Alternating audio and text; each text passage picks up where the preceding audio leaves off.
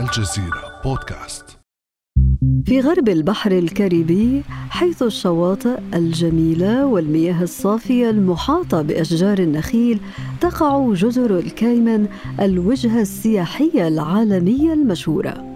جزر تعد ملاذا رائعا لمحبي الطبيعة لكنها تجذب زوارا كثر لأغراض أخرى تجارية أثارت حفيظة قادة دول عديدة. تحدثت عن غضبي من مبنى في جزر كايمن الذي يضم أكثر من 12 ألف شركة. ادعت أن هذا المبنى هو مقرها الرئيسي.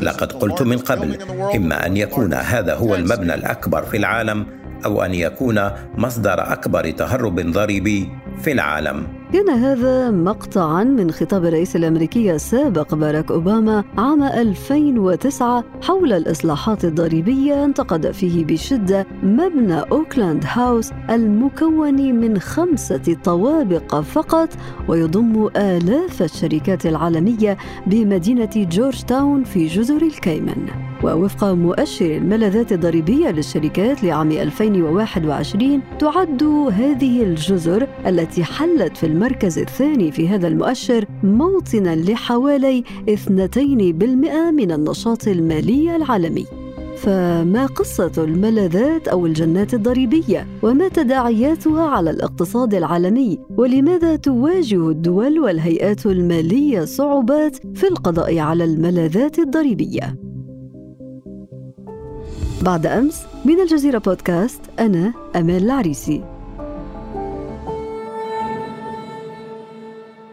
وينضم إلينا في حلقة اليوم صديق البرنامج الأستاذ محمد أفزاز المحلل الاقتصادي في الجزيرة نت أهلا وسهلا بك أستاذ محمد. أهلا وسهلا بك وبالمستمعين الكرام. بداية أستاذ محمد ما المقصود بالملاذات الضريبية وفي رواية أخرى الجنات الضريبية؟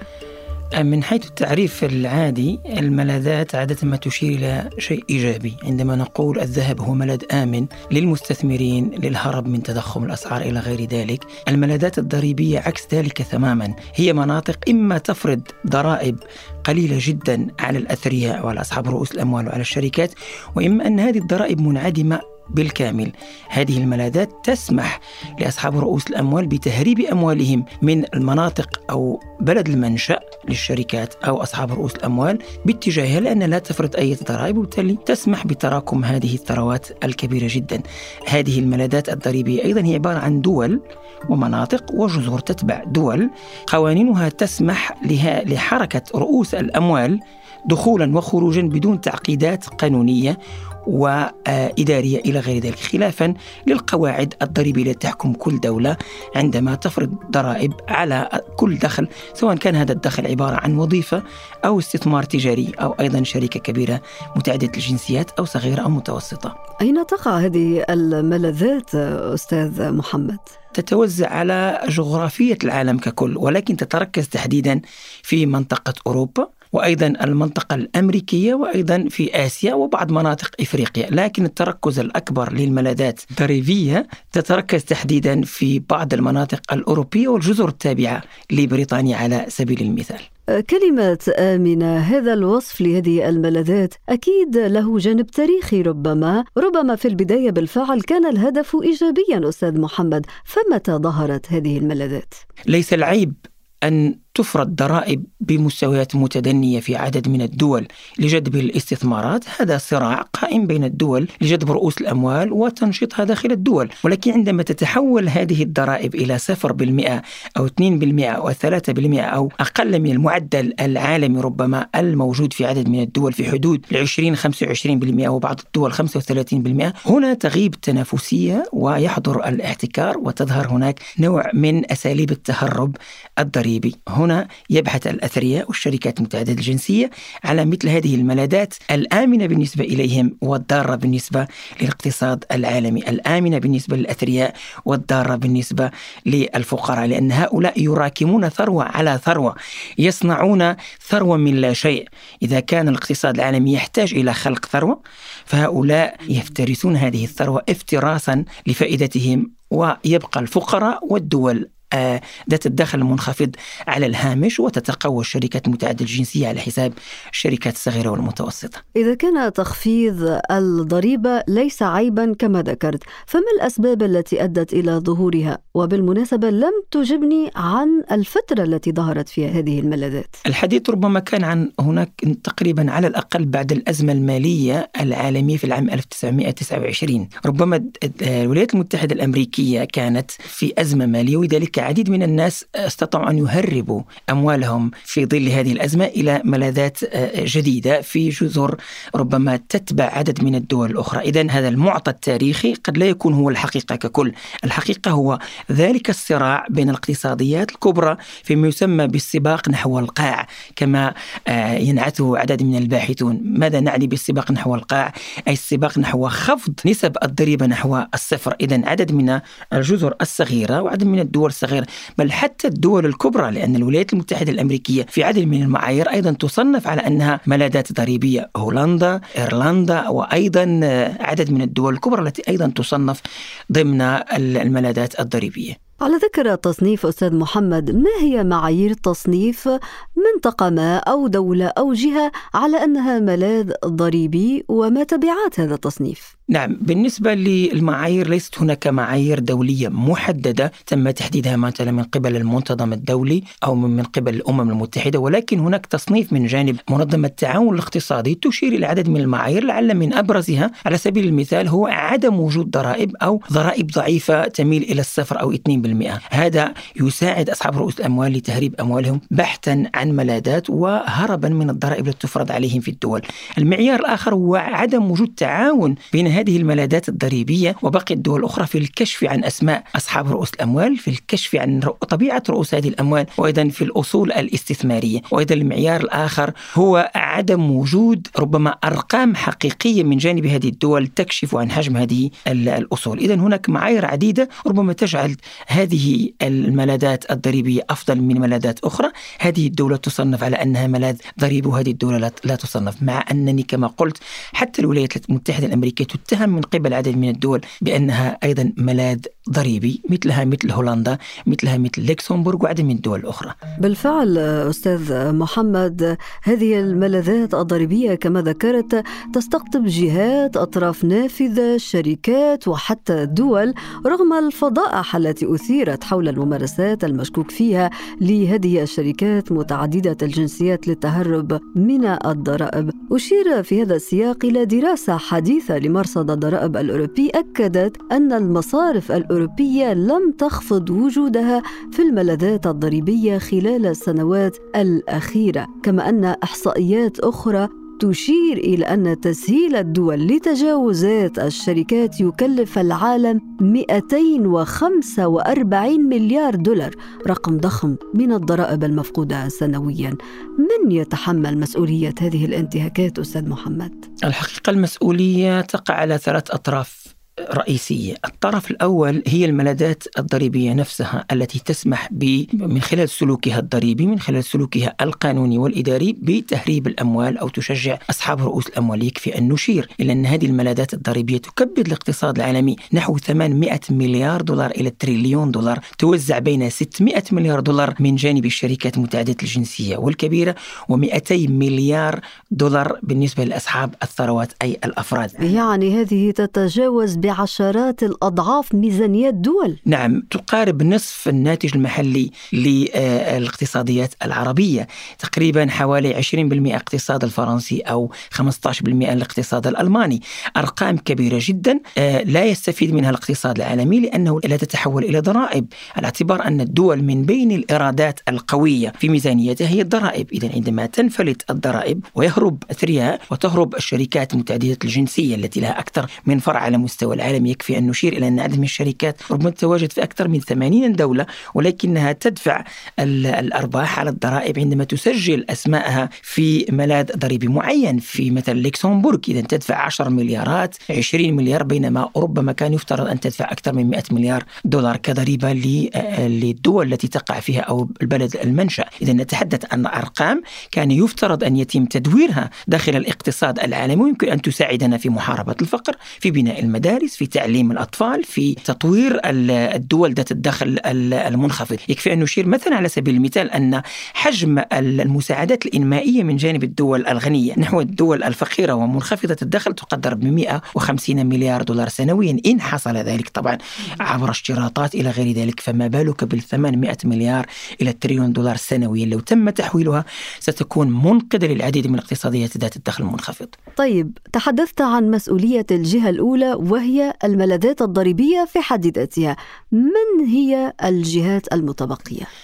المسؤولية تقع أيضا على الاقتصاديات الكبرى التي غضت الطرف خلال السنوات الماضية على مثل هذه الملاذات الضريبية بل إن البعض يتهم بأن كانت وراء نشأة العديد من الملاذات الضريبية في إطار الصراع بين القوى الاقتصادية العظمى الولايات المتحدة الأمريكية لولا أنها تأثرت من خلال الأزمة المالية 2008 لما تحركت مثلا لكي تكشف عن العديد من الملاذات. إذا هناك مسؤولية تقع على الدول الاقتصادية الكبرى التي لم تسعى بالشكل القوي ولم تكن لها الإرادة السياسية القوية لمواجهة مثل هذه الملاذات الضريبية المسؤولية. أيضا تقع في الطرف الثالث على الشركات أخلاقيا تقع على الشركات المتعددة الجنسية التي تهرب أموالها نحو الملاذات الضريبية ومن ثم تكرس نوع من الاحتكار بالنسبة إليها. يتقوى الأغنياء ويفتقر الفقراء. تتقوى الشركات متعددة الجنسية وتفتقر آه، الشركات الصغيرة والمتوسطة. لأن الأموال التي كان يفترض أن تدفع إلى خزينة الدولة يتم تدويرها. ومن ثم ترتفع الأرباح عند الشركات الشركات المتعددة الجنسية. ثلاث أطراف كما قلت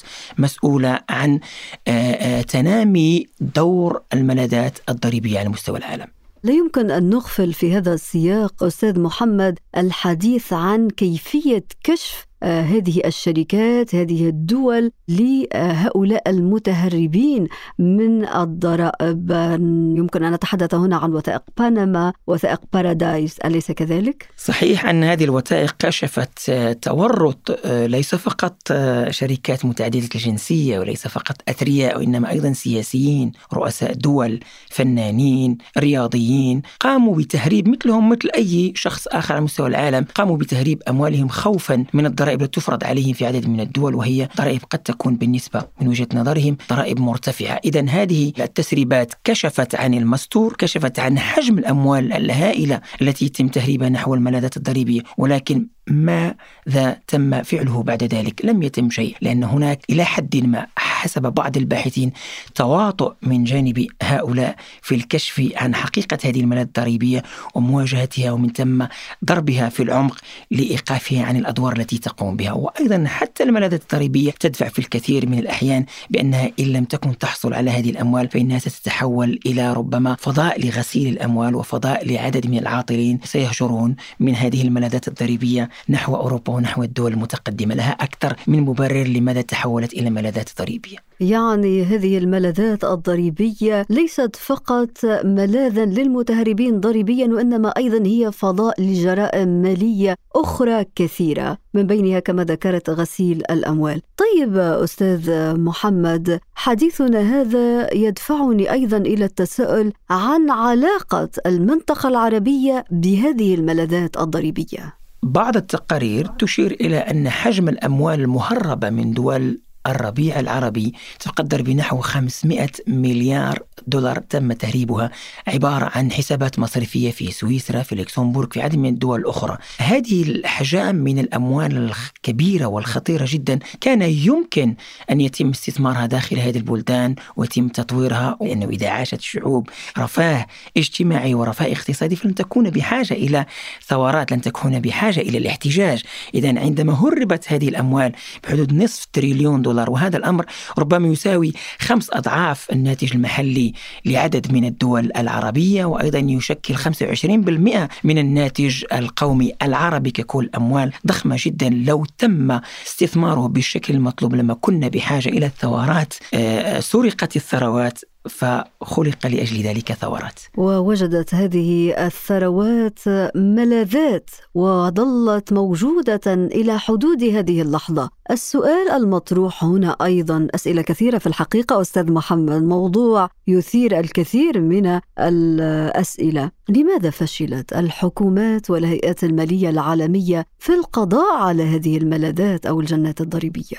إلى حدود الاتفاق أو شبه الاتفاق العالمي خلال الأشهر القليلة الماضية آه، لماذا فشلت؟ لأن هناك كان هناك اختلاف حقيقي بين الاقتصاديات الكبرى والدول الكبرى خلال ثمان سنوات حول ماهية الملاذات الضريبية ما هي المعايير التي يمكن من خلالها توصيف هذا البلد ملاذ ضريبي أو ملاذ غير ضريبي تدفع الولايات المتحدة الأمريكية أنها ليست ملاذ ضريبي. تدفع لكسمبورغ بأنها ليست ملاذ ضريبي. تدفع إيرلندا التي تحتضن مثلا المقر الرئيسي لأبل وجوجل وغير ذلك من الشركات الكبرى بأنها ليست ملاذ ضريبي. وعدد لا يحصى من الدول التي تدافع عن أنها ليست ملاذات ضريبية. بل إن بعض التقارير الأوروبية مثل اللائحة السوداء الأوروبية أسقطت في العام 2020 جزر الكايمن مثلا من اللائحة السوداء فقط للعلاقات القائمة بين الطرفين لشدة الأموال التي ربما صرفت للتسويق لهذه الوجهة باعتبارها ليس بملاذ ضريبي إذا الأمر يتعلق بالاختلاف بين الأقوياء يؤدي في النهاية إلى استمرار تهرب ضريبي للأقوياء وللأثرياء. عندما نتحدث عن تسريبات بنما وغيرها من التسريبات التي كشفت عن أن هناك رؤساء وسياسيون متورطون فماذا عن الفقير؟ هؤلاء السياسيون هم الذين يأخذون زمام المبادرة في اتخاذ القرارات السياسية والمبادرات العالمية لمواجهة مثل هذه الكوارث المالية. إن لم تكن لهم الإرادة السياسية فمن ستكون له هذه الإرادة؟ يعني أول عثرة هي دخول الحسابات السياسية والعلاقات الدولية في تصنيف هذه الدول أو هذه المناطق ملذات ضريبية. وبالتالي يا أستاذ محمد هل يمكن بالفعل حظر هذه الملاذات الضريبية حول العالم أم أن الأمر أصبح أكثر تعقيدا؟ إذا توفرت الإرادة السياسية كما قلت يمكن أن نواجه مثل هذه الثقب السوداء إن شئت في النظام المالي العالمي وأعتقد أن الدول العظمى ومنظمة التعاون الاقتصادي التي تسيطر على أكثر من 80% من الاقتصاد العالمي ربما اهتدت خلال الأشهر القليلة الماضية إلى اتفاق شبه عالمي لمواجهة مثل هذه الملاذات الضريبية من خلال هدفين رئيسيين. الأول تحديد حد أدنى للضرائب في حدود 15% على الدول ككل لا يمكن النزول عنه لا يمكن النزول عن هذا 15% وأيضا تحديد جغرافية لتوزيع هذه الأرباح. بمعنى لو أن شركة متعددة الجنسية توجد في أكثر من بلد يتم توزيع أرباحها على هذه البلد. لو مثلا على سبيل المثال مصرف معين يتواجد في 80 دولة أرباحه توزع على 80 دولة حسب الإمكانيات والتوسع والانتشار لهذا البنك في هذا البلد أو, أو ذلك البلد. ولكن ألا يسقط ذلك الدول في مشكلة أو الشركات طبعا في مشكلة ازدواجية الضريبة؟ صحيح نعم نحتاج إلى قوانين دولية أكثر تفصيلا لأنه المثل يقول الشيطان يكمن في التفاصيل، نعم هذه الدول ربما اهتدت وفي أكتوبر قد يتم التوقيع على هذا الاتفاق وهو خطوة إيجابية لكن هل هي الخطوة النهائية؟ لا هذه الخطوة منقوصة تحتاج إلى الترسانه من القوانين تساعد الدول على تنفيذها لأنه ما تزال هناك عدد من الدول تدفع بأنها لا تعتبر ملاذات ضريبيه وأيضا ربما التأثيرات المحتملة لهذه الملاذات الضريبية عندما تتحول إلى ملاذات. ربما آمنة. ولا شك أستاذ محمد أن هناك تحدي ضريبي دولي آخر قد يزيد الأمور صعوبة أمام هذه الترسانة القانونية المرتقبة بسبب رقمنة الاقتصاد. أليس كذلك؟ صحيح عندما تطور القطاع الرقمي على المستوى العالمي خلق ثروة وخلق ثروة كبيرة جدا على مستوى العالم وخلق ثورة للمسؤولين وأصحاب القرار السياسي. كيف يمكن أن نواجه مثل هذه الاقتصاديات وهذه الاقتصاد العملاقة وهذه الشركات العملاقة؟ أبل فيسبوك مملكة قائمة الذات بها أكثر من مليار متابع. مليار مستهلك. مفترض أمازون التي تعتبر الآن واحدة من أكبر الشركات على مستوى العالم بإرادة تفوق مئات المليارات من الدولارات. كيف يمكن أن نسيطر على مثل هذه الاقتصاديات التي تتوزع على مستوى العالم؟ كيف يمكن أن نضبط أرباحها؟ كيف يمكن أن نضبط الخدمات التي تقدمها؟ صحيح أن الشركات يمكن رصد إمكاناتها وأرباحها من خلال رصد المخازن والسلع التي تروجها عبر العالم من خلال الموانئ والطائرات إلى غير ذلك. لكن بالنسبة لهذه الشركات كيف يمكن أن نرصد تحركاتها وأرباحها. هنا تكمن الصعوبة في آه، في إمكانية إيجاد قوانين يمكن أن تفرمل إن شئت تحركات مثل هذه. لعل آه، الاتفاق الدولي الحالي يستقصد تحديدا شركات متعددة الجنسية الكبيرة وتحديدا الشركات العملاقة. فيسبوك أمازون جوجل وأيضا أبل لأنها أربكت حسابات الولايات المتحدة الأمريكية من جهة أربكت حسابات الاتحاد الأوروبي وأربكت حسابات العديد من الدول الأخرى ولذلك تسعى أن تطوق حركتها وتسعى أن تعرف بحقيقة أرباحها ولذلك يمكن من خلال ذلك أن تفرض عليها الضرائب المطلوبة لكي تحمي خزائنها. وأعتقد أن الأساس عندما تكبدت الدول العظمى تحديدا خسائر بسبب كوفيد وخسرت الأموال وأصبحت خزائنها فاضية بدون أموال تحركت بشكل سريع لأن الأزمة المالية في العام 2008 تركت العالم في حيرة تركت خزائن الدولة في حيرة ارتفعت أحجام الديون على مستوى العالم وتقارب الآن أو تزحف نحو 300 تريليون دولار. 300 ألف مليار دولار. رقم ضخم. تجاوز الاقتصاد العالمي بأكثر من ثلاث مرات. عبارة عن ديون تراكمت على الدول وعلى الأفراد بسبب الأزمات. عندما أصبحت الخزائن فارغة تحركت الدول الاقتصادية الكبرى لكي تجلب ربما إيرادات من الملاذات الضريبية ولذلك تحاول أن تطوق مثل هذه الشركات الكبرى لكي تحصل على أموال تحاول أن تواجه بها الاحتجاجات التي تفاقمت في العديد من الدول في الولايات المتحدة الأمريكية في أوروبا وفي اليابان وأيضا في بريطانيا. تعودنا أستاذ محمد عندما نتحدث عن جائحة كورونا نتحدث فقط عن سلبياتها ولكن يبدو أن لها إيجابيات بما أنها خلقت تلك الإرادة الدولية لتطويق هذه الملاذات الضريبية والدفع نحو التوصل لهذه الإجراءات القانونية لوقف كل الجرائم المالية التي تحدث حول العالم. أعتقد أنه كما قلت لولا أن الازمه كوفيد أثرت على خزائن هذه الدول لولا أن الأزمة المالية ما تزال تؤثر. إلى الآن لما كان للمجتمع والمنتظم الدولي الإرادة الحقيقية لمتابعة مثل هذه الملاذات الضريبية. ولكن يبقى السؤال ما من هم الرابحون ومن هم الخاسرون من هذه الخطوة؟ أعتقد أن الخاسر الأكبر ستكون هي الملاذات الضريبية. الدول والجذور التي تعتبر ملاذات ضريبية الخاسر الأكبر أيضا الدول الفقيرة والدول ذات الدخل المنخفض لأن الأثرياء يفرون بأموالهم نحو الملاذات الضريبية ومواجهة الملاذات الضريبية قد لا يدفع الأثرياء إلى العودة بأموالهم إلى هذه الدول المنخفضة الدخل. عفوا. إذا سيتم تحويلها إلى دول أخرى لأن الدول منخفضة الدخل ما تزال غير مستقرة سياسيا. الخاسر الأكبر أيضا هو المستهلك الخاسر الأكبر هو المواطن في عدد من الدول آه، منخفضة الدخل. الرابحون بقوة هي الدول والاقتصاديات العظمى لأنه عندما ستعود هذه الأموال إلى الولايات المتحدة الأمريكية إلى الاتحاد الأوروبي فإن ذلك سيساعدها على الإنفاق على الخطط الإنقاذ الاقتصادي ضمن جائحة كورونا وأيضا ضمن أزمة الأزمة المالية في العام 2008 إذا هناك رابحون وهناك خاسرون من هذه الإجراءات التي تتخذ على المستوى العالمي. رابحون وخاسرون أستاذ محمد ولكن الحقيقة الواضحة والجلية الآن أن الكبار وأصحاب الأموال والثروات الضخمة يفرون والصغار المواطنون العاديون يدفعون الضرائب وهم يترقبون نتائج كل هذه الإجراءات على أمل الانفراج دائما أصحاب الثروات الطائلة سيبحثون عن ملاذات جديدة إما سيجدونها جاهزة مرة أخرى وإما سيخلقونها بأنفسهم بالتواطؤ مع أصحاب القرار السياسي في العديد من المناطق.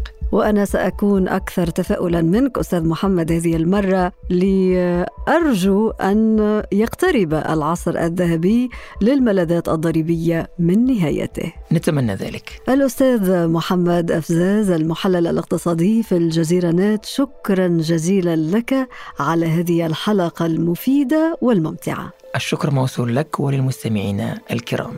كان هذا بعد أمس. thank you